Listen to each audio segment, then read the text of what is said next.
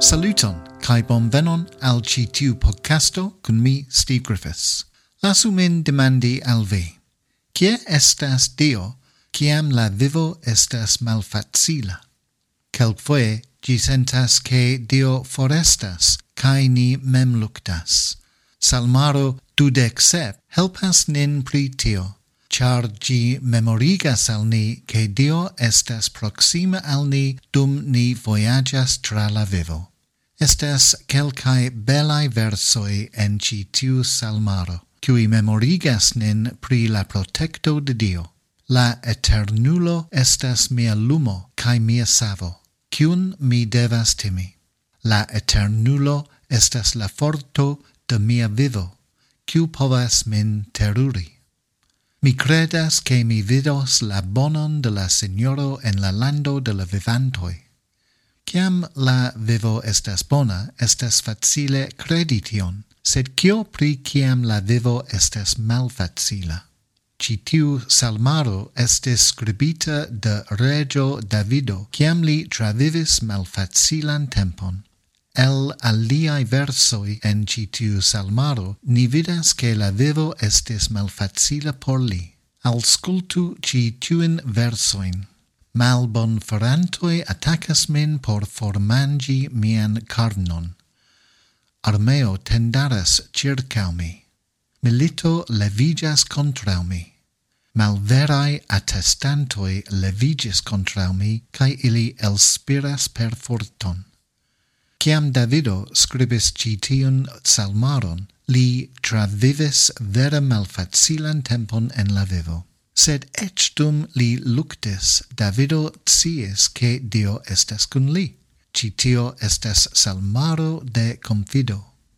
Ciel do ni trovas Dion, ciam la vivo estes malfacila? Mi pensas che ci tiu salmaro donas al ni du ideoin por prepensi. Unua, ni devas concentrigi pri tio kion ni sias pri Dio, ne kiel ni sentas pri Dio. En verso kvar, Davido scribis cition, Nur unu aferon mi petas de la Eternulo, nur tion mi desiras, che mi restu en la domo de la Eternulo en la daro de mia tuta vivo. Estis tempoi en mia vivo, ciam mi sentis min vere proxima al Dio sed pli ofte mi sentis la foreston de Dio, multe pli ol la ceesto de Dio. Ciam homoi cuin mi amis mortis, ciam mi estis malsana au vidis aliaen malsanigi, ciam la planoi cuin mi faris por mia vivo ne successis, Do tre ofte mi devas rememorigi al mi kion mi cias pri Dio, prefere ol kiel mi sentas pri Dio. Se mia fido fidus sur miai sentoi, tiam mia credo neniam vere crescus. Anstataua mi havas personan historion in kiu mi vidis la spuroin de Dio en mia vivo, caido mi cias che li estis cun mi. Gravas che ni ciui crescu en tiun manieron vidi la vivon. Sed estas ancora unu afero por diri citie se ni legos la verson quar de nova. Nur unu aferon mi petas de la eternulo, nur tion mi desiras, che mi restu en la domo de la eternulo en la daro de mia tuta vivo. Por Davido, kiel li scribis ci tiun salmaron, estis relato interesti forta en fido cae regula cultado. Ciam la vivo estas malfacila, ni devas resisti la tenton cesi veni al pregeo. Ciam ni sentas nin malproxime de Dio, ni evitas pregeon iun dimanchon, cae poste ni evitas gin duan dimanchon. Cae tiam shablono comenzas aperi, cae ni trovas tre facile tuta cesi iri al pregeo. Sed tio estas fatala por ni, char ni ne povas resti fortai en fido se ni cesos rencontigi cun nia pregea familio por cune adori. Se ni faros tion, eventuale, nia fido velcos cae mortos. Do ciam la vivo estes malfacila, la nur lesiono cium ni lernas al ci tiu salmaro, estas che ni devas fidi ie tio, cion ni cias pri Dio, prefere ol ciel ni sentas pri Dio. Cae che ni devas resti connectitai por adori cun nia pregea familio, alie ni morto spirita. Dua, ni devas serci bellezon en la vivo cae trovi dion tie.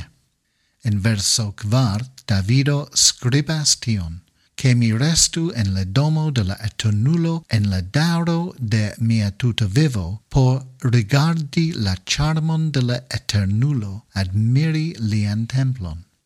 Bellezzo estas tre grava por ni. Bellezzo nutras niain animoin. Bellezzo igas nin senti sentuta. Ciel emoziae homoi ni trovas Dion per bellezzo. Compreneble, bellezzo aspectas malsama por ciu el ni, sed cie ein vi trovas bellezzon, secvu gin, char en bellezzo vi trovas la visagion de Dio. Sama kiel ni bezonas majajon por nutri niain corpoin, ni bezonas bellezon por nutri niain animoin. Estas tiom da perforto kai malbellezzo en la mondo, kai ni devas equilibrigi tion cun bellezzo.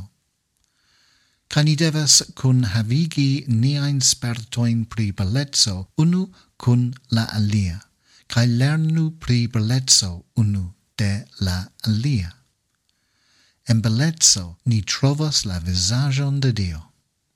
Dum vi postcuras bellezon, do via coro mildigios, cae vi retrovos che Dio estas proxima al vi.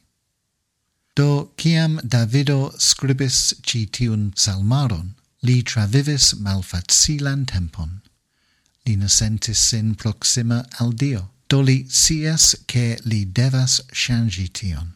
Li devis concentrigi pri tio kion li cies pri Dio prefere ol kiel li sentis pri Dio.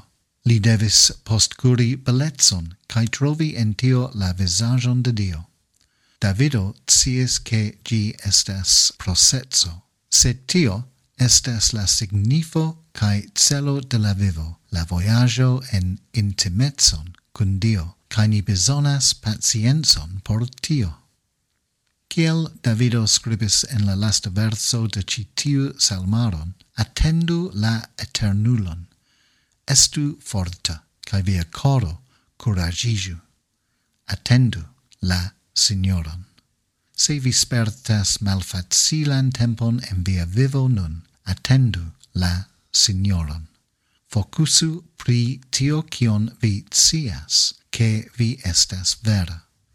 Postcuri bellezon, cae intimezzo cun Dio revenos, ciel tago sequas nocton. Do, dankon pro esti cun mi hodiau, mi esperas che vi trovis ci tion utila podcasto. Mia pregio por vi ci semaina estas che vi conu Dion proxime al vi, cae vi sentos vin secura en lia ama zorgado. Dankon pro ausculti ci tiun podcasto, mi antaŭ joias esti cun vi denova baldau. Gis la revido!